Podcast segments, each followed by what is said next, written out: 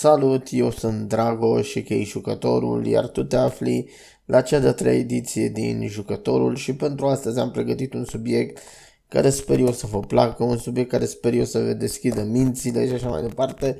Astăzi discutăm despre o carte care a fost, din punct de vedere al marketingului, un succes total. Dar din punct de vedere a ceea ce este cartea asta, este o mizerie totală. Cartea se cheamă Spovedania unui preot ateu și este scrisă de Ion Aion, care este un pseudonim și pe el îl cheamă Ilie Toader. Ilie Toader a scris cartea asta după ce a ieșit din preoție și mai mult ca sigur foarte, foarte multă lume a văzut clipul de la Recorder. Foarte, foarte multă lume a fost schimbată, să zicem așa, de clipul de la Recorder, mulți văzându-l pe Iona Ion ca să nu-i zicem Ilie Toader, l-au văzut ca pe salvatorul planetei, omul care va învinge religia, alții l-au văzut ca pe un nebun sărit de pe fix care a fugit din preoție și probabil alții l-au văzut ca pe o nouă posibilitate de a mai face niște bani. asta domnul Ilie Toader, a.k.a. Iona Ion, a fost invitat prin foarte multe locuri, a apărut prin foarte multe locuri și așa mai departe. La momentul respectiv când a apărut el la Recorder, am văzut și eu înregistrarea cu el de la Recorder. Și când a început să vorbească de cartea asta, am zis, bă, trebuie să o cumpăr. Căutam de mult o carte care să vorbească despre ateism în România, să explice de ce să fie ateu și așa mai departe și am zis, bă, uite, am găsit cartea. Sunt pasionat de religie, hai să cumpăr cartea asta. Și Bun, am zis hai să văd niște review-uri înainte. Review de asemenea, am spus că o să nu veți de ce să fie ateu și chestii de genul.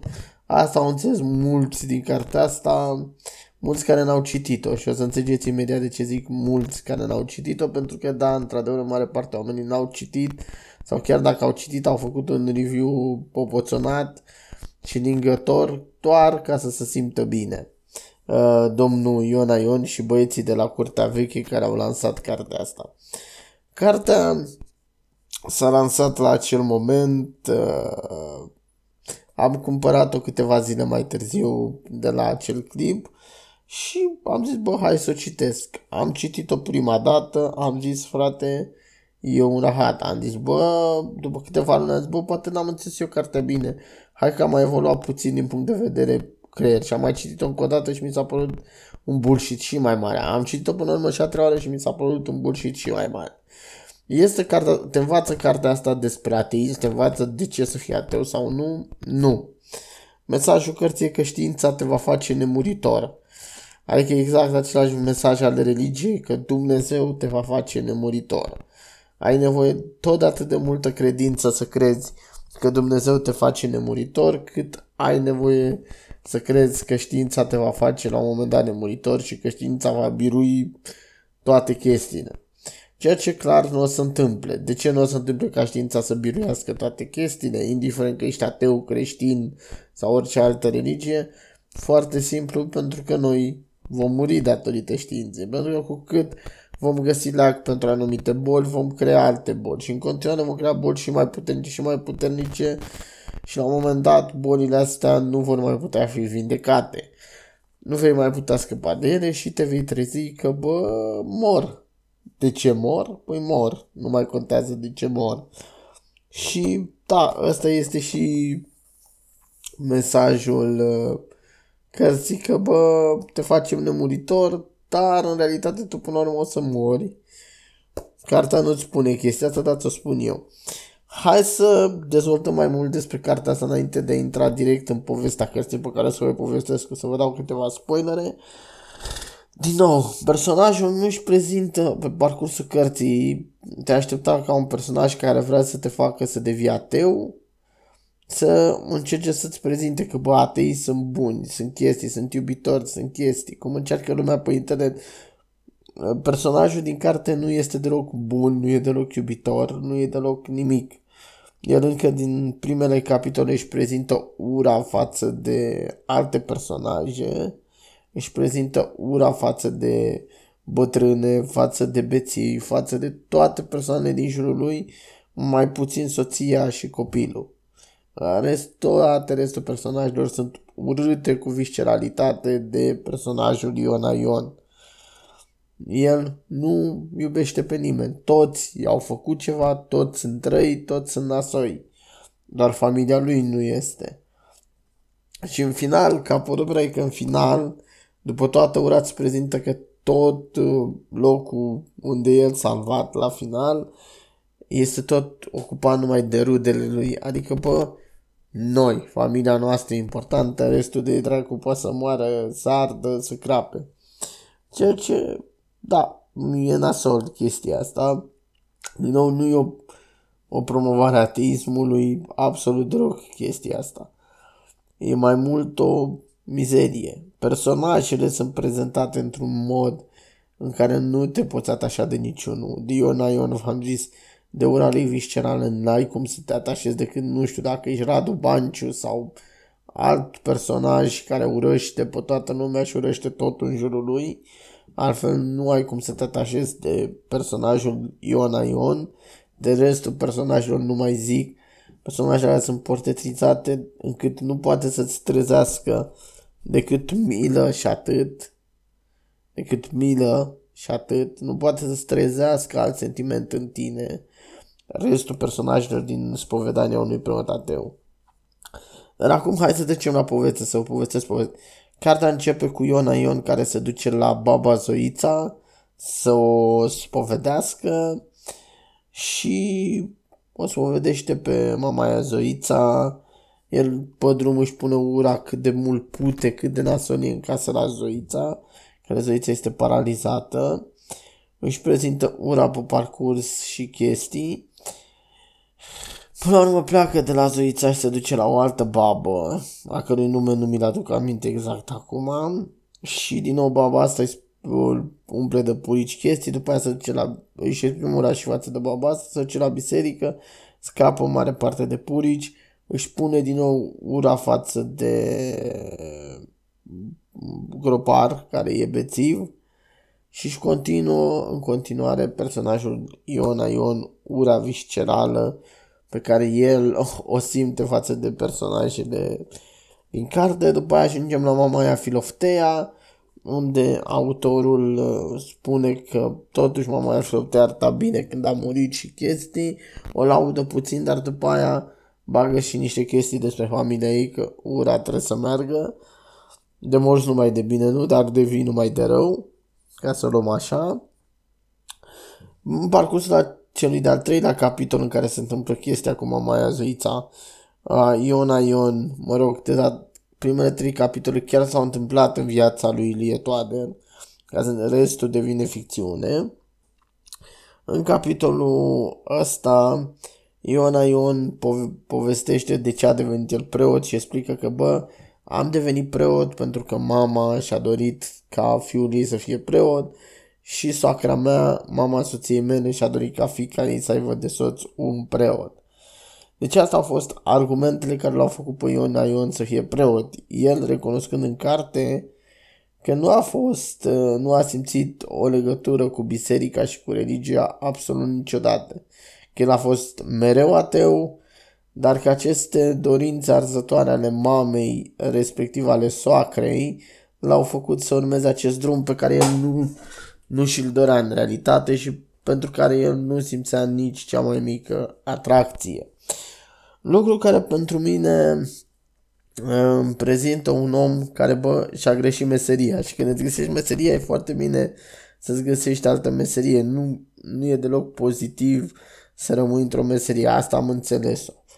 Ulterior ajunge la pomană, al patrulea capitol e pomana, după ce se termină cu pomana, Mm, care e prezentată cu chestii, cu atracții sexuale pe care preotul ateu le are, trecem la capitolul în care el se duce la doctor, doctorul îi spune că are dublu cancer la creier, că o să moară în curând.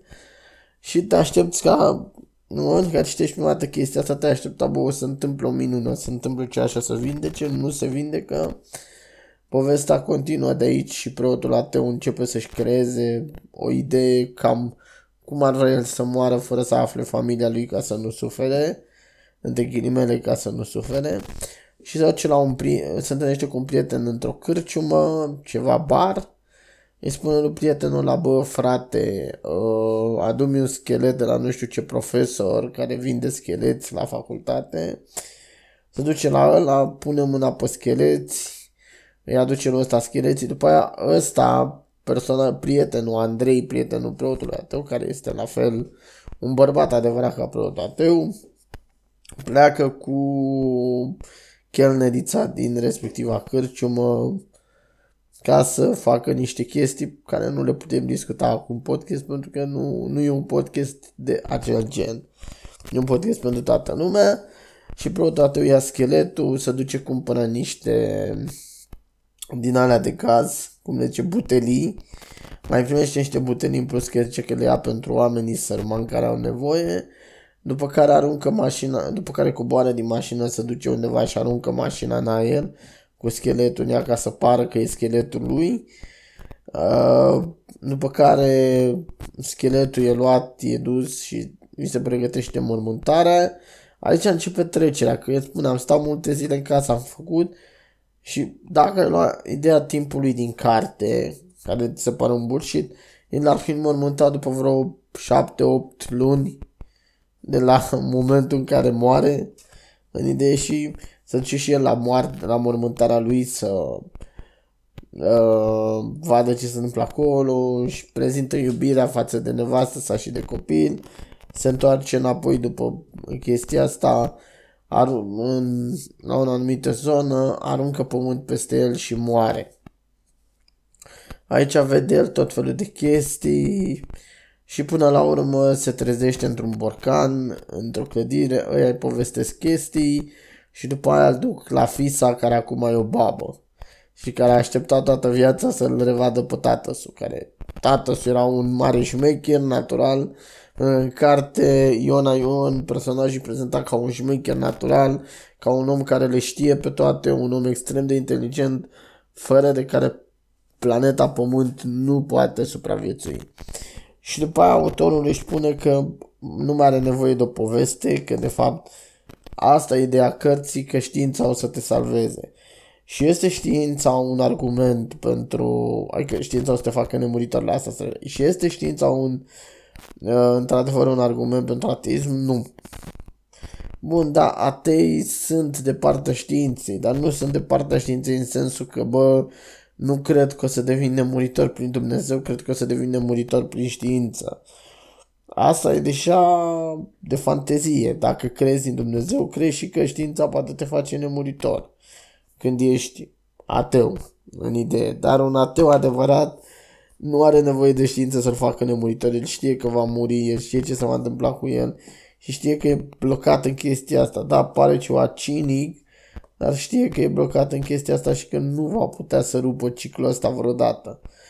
În schimb, preotul ateu prezintă niște chestii care nu mă conving în vreun fel și nu că nu mă conving că sunt vreun creștin nebun sau chestii, dar în niciun fel eu sunt de fapt deist, dar nu mă conving în niciun fel să zic gata de azi devin ateu, ca zis preotul ateu. Adică e niște bullshit-uri umflate acolo, cartea asta, numele cărții, spovedania unui preot ateu, e un clickbait jegos pentru că când citesc spovedania unui preot ateu, te aștept să vină cu niște argumente pentru ateist, să-ți explice de ce a devenit el ateu, ce l-a convins și chestii și nu-ți explică nimic, este doar o ficțiune, nu scrie nicăieri pe carte, carte de ficțiune, carte de umor, carte de chestii, nu scrie nimic care să zici, băi, o ficțiune, e un SF, e altceva.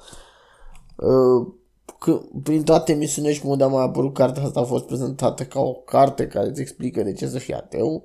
Majoritatea pe internet care au vorbit despre cartea asta au zis, mamă, cea mai tare carte, îmi explică de ce să fiu ateu, mă convinge să fiu ateu și chestii. Oameni care nici măcar n-au citit, cred că nici măcar primul capitol din cartea asta.